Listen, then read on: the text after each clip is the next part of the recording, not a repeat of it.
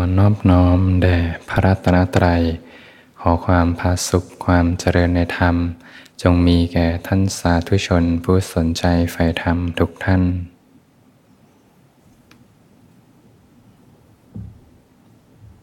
ก็เป็นธรรมะยามค่ำคืน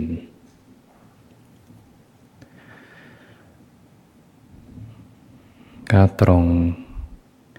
กับวันศุกร์ที่ 29นะธันวาคม 2566 ก็เป็นวันศุกร์ญาติโยมส่วนใหญ่ ก็คงจะมีความสบายใจนะได้หยุดยาว เที่ยวปีใหม่ไทย อีกไม่กี่วันก็จะถึงวันสิ้นปีนะเข้าสู่ปีใหม่ บางท่านก็อาจจะทำงานกันวันสุดท้ายวันสุดท้ายของการทำงาน บางท่านก็อาจจะหยุดกันนานแล้วนะเตรียมวางแผน อาจจะไปเยี่ยมญาตินะกลับบ้านที่ต่างจังหวัดนะส่วนใหญ่ก็รถจะติดกัน ตามถนนเส้นเมนทั้งหลายนะรถติดกันมากเลยช่วงหยุดปีใหม่ญาติโยมบางท่านก็ ไม่ได้ไปไหนนะบางคนก็อยู่บ้านฟังธรรมปฏิบัติธรรมไปนะถ้าเป็นนักปฏิบัติ ไปวัดวาอาราม บางท่านก็มีแผนไปเที่ยวนะที่ต่างจังหวัด อยู่กับครอบครัว มีความสุขเล็กๆนะได้กลับบ้านได้เจอ พ่อแม่พี่น้อง ไม่ได้เจอกันนานก็ คิดถึงกันมีความสุขดี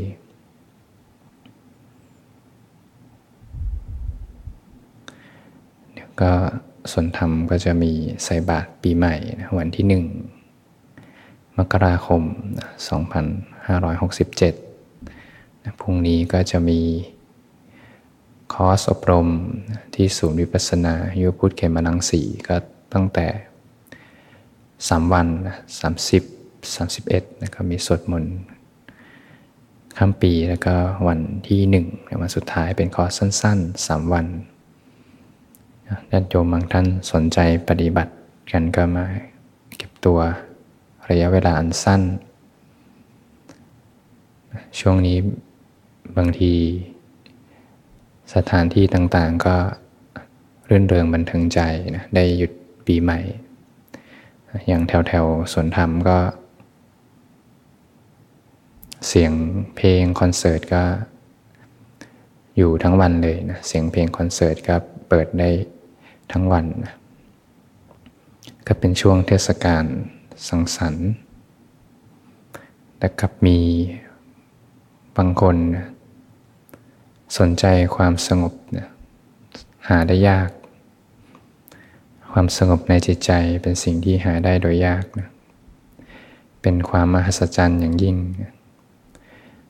ระองค์ก็เคยตัดไว้เนี่ยประชาชนที่สนใจในความวุ่นวาย ไม่สนใจในความสงบ ในครั้งที่พระตถาคตแสดงธรรมเป็นไปเพื่อความสงบ เขากับตั้งใจฟัง เงี่ยหูฟังตั้งใจที่จะรู้ทั่วถึงธรรมนั้น สิ่งนี้เป็นความมหัศจรรย์อย่างยิ่งเลย ที่เกิดขึ้นกับพระองค์ ราะคนส่วนใหญ่ไม่รู้จักความสงบเลย ส่วนใหญ่ก็จะคุ้นกับความวุ่นวาย ความวุ่นวายก็นำมาซึ่งความร้อนใจ เล็กๆ น้อยๆ ค่อยๆ สะสมไป ก็ต้องมันสร้างกำลังใจมีเครื่องอยู่ ที่ที่ควรเที่ยวไป ไม่ว่าโยมจะไปที่ไหนในปีใหม่ ที่ที่ควรเที่ยวไปในทุกขณะทุกย่างก้าว ก็คือกาย เวทนา จิตแล้วก็ธรรม เที่ยวไปในฐานทั้งสี่นะก็จะปลอดภัยอบอุ่น อุ่นใจเหมือนอยู่ใกล้บิดานะมีความสบายใจอุ่นใจ อยู่ในกาย เวทนา จิตธรรม ถ้าเพลิดเพลินเที่ยวไปกับสิ่งต่างๆ ภายนอก ได้ความสุขจริงนะ แต่จะมีความทุกข์ตามมา แต่ถ้าเที่ยวไปอยู่ในกายใจ ถ้าคนไม่คุ้นนะใหม่ๆ ก็จะอึดอัดหน่อย แต่พออยู่ไปเริ่มเกิดความคุ้นชิน ใจจะเริ่มสบาย มีความ ผาสุขเล็กๆ อยู่ภายใน เรียกว่ามีสติสัมปชัญญะอยู่ จะมีความสุขจากการเจริญสติสัมปชัญญะ ให้ต่อเนื่องกันไป จะพบกับความสุขในสมาธิ สงัดจากกามและอกุศลธรรม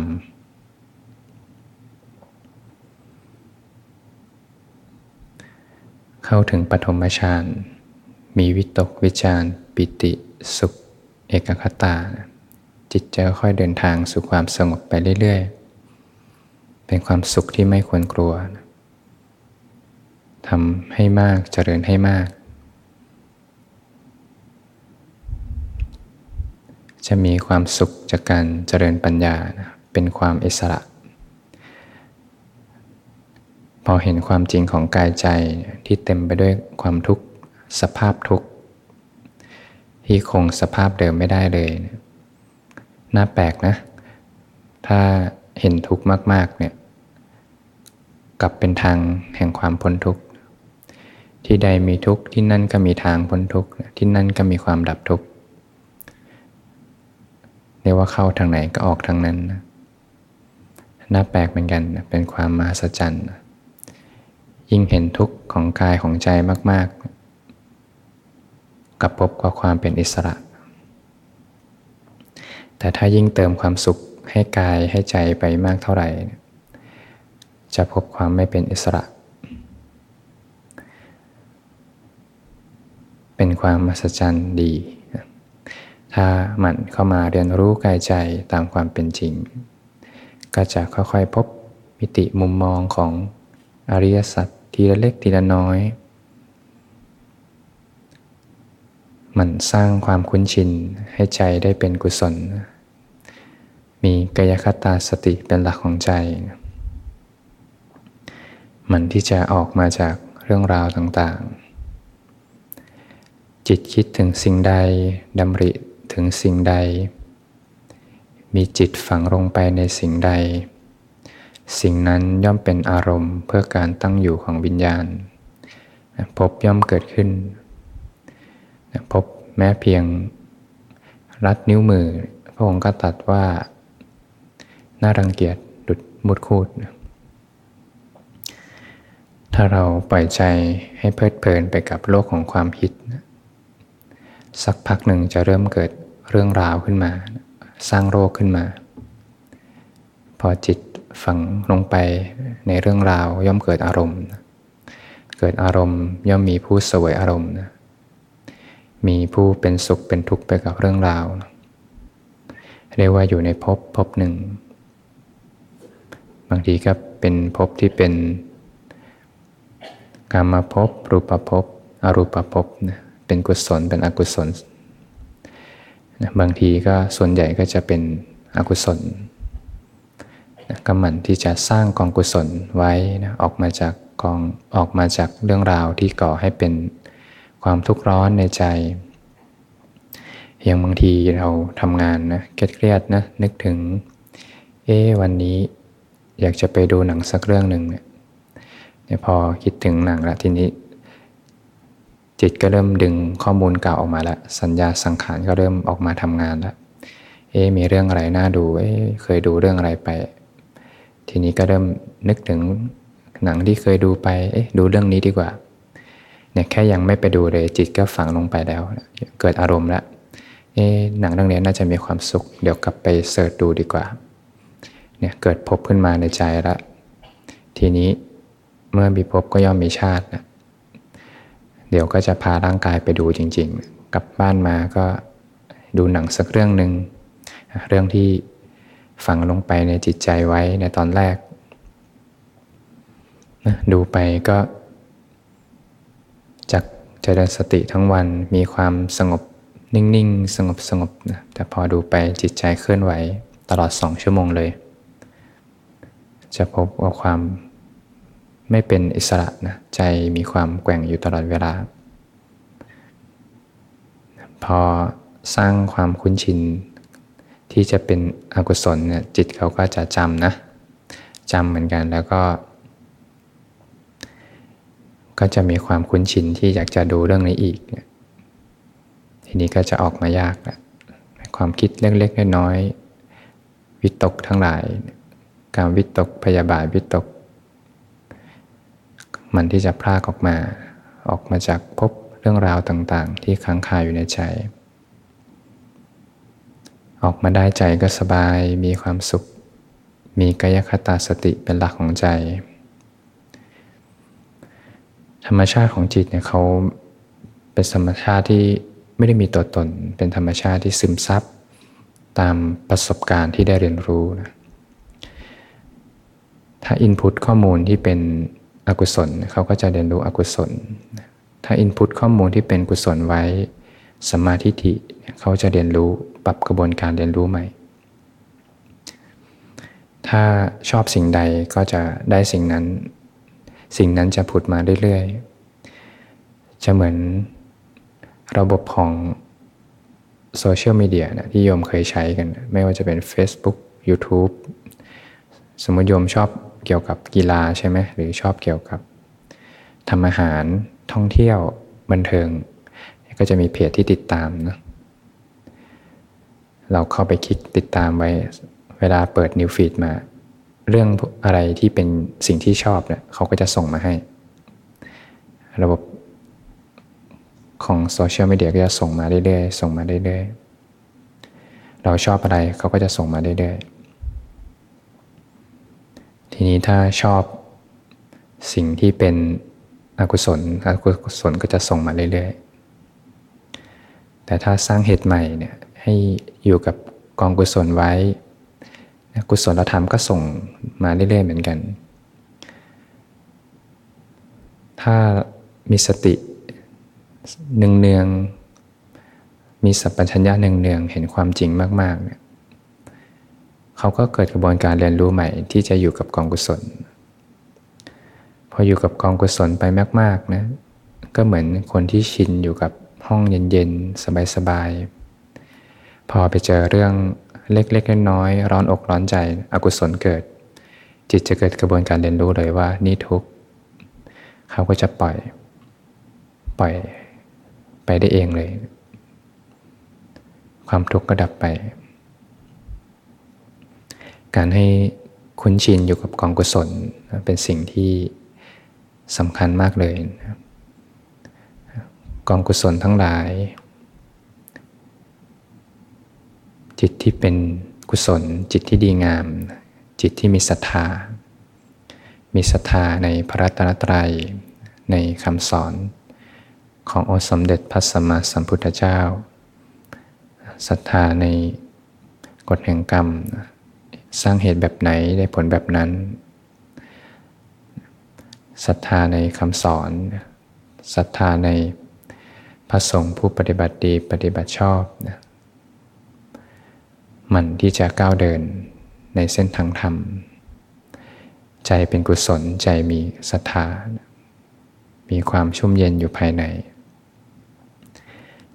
ใจที่มีสติมีสติสัพพัญญะขึ้นมา เป็นจิตใจที่เป็นกุศล ยิ่งมีสติสัพพัญญะ อยู่ในกายเวทนาจิตธรรม เรียกว่าเป็นกองกุศล เป็นบ่อกเกิดของกองกุศล ใจก็มีความสุข มีความอบอุ่นอยู่ภายใน ไม่เดือดเนื้อร้อนใจสบายๆมีความระอายเกรงกลัวต่อบาป จิตใจเป็นกุศลนะ อย่างบางที เอ๊ะ เรื่องเนี้ยรู้ว่าไม่ดีเนี่ยไม่ทำมีความระอายด้วยแล้วก็เกรงกลัวด้วย เพราะจิตถูกยกระดับจุดหนึ่งเนี่ยอยู่กับกองกุศลมากๆเนี่ย เขาจะเกรงกลัวบาปอกุศลนะ จะเกิดกระบวนการเรียนรู้ขึ้นมาเลย แบบนี้ร้อนใจไม่ทำมีความเกรงกลัวขึ้นมา ใจเป็นกุศล ใจที่ไม่โลภไม่โกรธไม่หลง เป็นบุญกุศลอย่างยิ่ง มีความพาสุข เล็กๆน้อยๆชุ่มเย็นอยู่ภายใน ใจที่มีเมตตานะมีความอ่อนโยนอยู่ ให้อภัย ให้ความ อ่อนโยนมีความนุ่มนวลอยู่ภายในนะจิตใจเป็นกุศล มีกรุณาปรารถนาให้ผู้อื่นมีความสุขปรารถนาให้ผู้อื่นพ้นทุกข์ให้อภัยได้กับทุกเรื่องราว เพราะความจริงก็ไม่ได้มีใครมาทำอะไรให้เป็นอะไร มีแต่สภาพที่เรียนรู้ไปตามเหตุปัจจัย แต่ละคนก็มีกระบวนการเรียนรู้ไปตามเหตุตามปัจจัย ให้อภัยได้ ใจก็เป็นกุศลมีความสุข อีกไม่นานก็จากกันนะให้อภัยกันดีที่สุด จิตที่เป็นกุศลให้ผลเป็นความสุขนะมันที่จะสร้างความคุ้นชินอยู่กับจิตที่เป็นกุศลไว้เนืองๆนะจิตที่เป็นอกุศลเป็นอย่างไรนะเราก็จะได้หมั่นเรียนรู้นะจิตที่เป็นอกุศล มีความหลงนะมีความหลงเมื่อเพ้อคิดไป กับเรื่องในอดีตบ้างในอนาคตบ้าง เรื่องในอดีตสังเกตไหมสุดท้ายก็มาทุกในปัจจุบัน เรื่องในอนาคตสุดท้ายก็มาทุกในปัจจุบัน แสดงว่าถ้าจะเปลี่ยนแปลงตัวเองก็เปลี่ยนแปลงในปัจจุบัน ให้มีสติสัมปชัญญะไว้เนืองๆ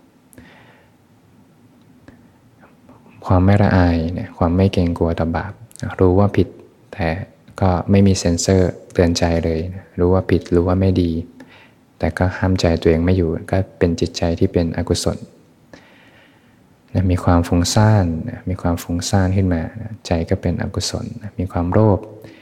มีความเห็นผิดนะความเห็นผิดก็เป็นใจที่เป็นอกุศล มีทิฏฐิที่ยังไม่ตรงนะบางทีก็เห็นสิ่งที่ไม่งามเป็นของงามบ้าง บางทีเห็น สิ่งที่เป็นทุกข์เนี่ยแล้วก็เราก็เห็นว่าเป็นความสุขบ้าง เห็นสิ่งที่ไม่ได้เป็นตัวตนก็เห็นว่าเป็นตัวตนบ้างเนี่ยมีความเห็นผิดจากความจริงเนี่ยก็เป็นจิตที่เป็นอกุศล มีความถือตัวนะมีความโกรธขึ้นมา มีความอิจฉา อิจฉาก็เป็นจิตที่เป็นอกุศล มีความหวงแหนเนี่ยความหวงแหนนี่ก็เป็นโทสะจิตเป็นอกุศล มีความรำคาญใจ มีความหดหู่นะเคยเป็นไหมหดหู่ฟุ้งซ่าน มีความท้อถอยนะมีความสงสัยลังเลสงสัยแหละเหล่านี้ก็เป็นจิตที่เป็นอกุศลนะก็จะได้เรียนรู้นะเบื่อเซ็งนะโยมเคยเป็นไหมวัยรุ่นเซ็งอย่างเงี้ยนะเบื่อเซ็งทั้งหลายเนี่ยก็เป็นจิตที่เป็นอกุศลนะมันที่จะรู้เท่าทันจิตที่เป็นอกุศล สิ่งที่สำคัญมากเลยในชีวิตประจำวันเนี่ยสัมมาวายามะ มีฉันทะมีความพอใจ มีความพยายาม ปารบความเพียรอยู่ ระวังบาปอากุศลธรรมที่ยังไม่เกิดขึ้น ก็อย่าได้เกิดขึ้นเนี่ยเฝ้าระวังไว้อกุศลใดที่เกิดขึ้นแล้วก็ละอกุศลนั้น โดยการสร้างเหตุใหม่ มีสติ รู้สึกตัวอยู่ บางท่านถนัดรู้ลมหายใจ บางท่านรู้ถนัดรู้สึกตัว เป็นการสร้างกองกุศลใหม่ มันเจริญกุศลเนี่ยให้ต่อเนื่องกันไปเนี่ยกุศลใดที่เจริญแล้วเนี่ยก็ทำให้งอกงามไปบูรยิ่งขึ้นไป มีความสุขนะ มีความสุขในอยู่กับกองกุศล จะรู้เลยว่าอะไรคือทุกข์จิตจะเกิดกระบวนการเรียนรู้ขึ้นมา เมื่อเข้าใจเกี่ยวกับเรื่องของกุศล อกุศล จิตจะเกิดกระบวนการเรียนรู้ในเรื่องของกฎแห่งกรรมขึ้นมาโดยธรรมชาติเลย เรียกว่าเป็นกระบวนการเรียนรู้ที่ไม่ต้องเชื่อตามใคร จะเห็นด้วยกับตัวเองเลย เป็นการปลุกสมาธิิไว้ในจิตใจ พอใจเป็นอกุศลเมื่อไหร่ผลเป็นทุกข์เลยเนี่ย พอทำบาปกุศลผลก็เป็นทุกข์ใจเป็นทุกข์เรียกว่าเห็นกันทันตานะกฎแห่งกรรมมีจริง เหตุเป็นเรื่องของเหตุปัจจัย พอใจเป็นกุศลมีความสบาย มีความนุ่มนวลอ่อนโยน มีความเบานะเป็นลักษณะจิตที่เป็นกุศล ใจก็มีความสุข มีความผาสุกเล็กๆหล่อเลี้ยงอยู่ภายใน ยิ่งอยู่กับกองกุศล ชั้นเลิศเลยคือการเจริญสติปัฏฐานสี่อยู่กับกายเวทนาจิตธรรม พิจารณากายในกาย เวทนาในเวทนา จิตในจิตธรรมในธรรมเนี่ยทำให้ต่อเนื่องกันไปเนี่ยใจก็จะค่อยๆมีความสงบพาสุข เป็นสระมากขึ้น มีความชุ่มเย็นอยู่ภายใน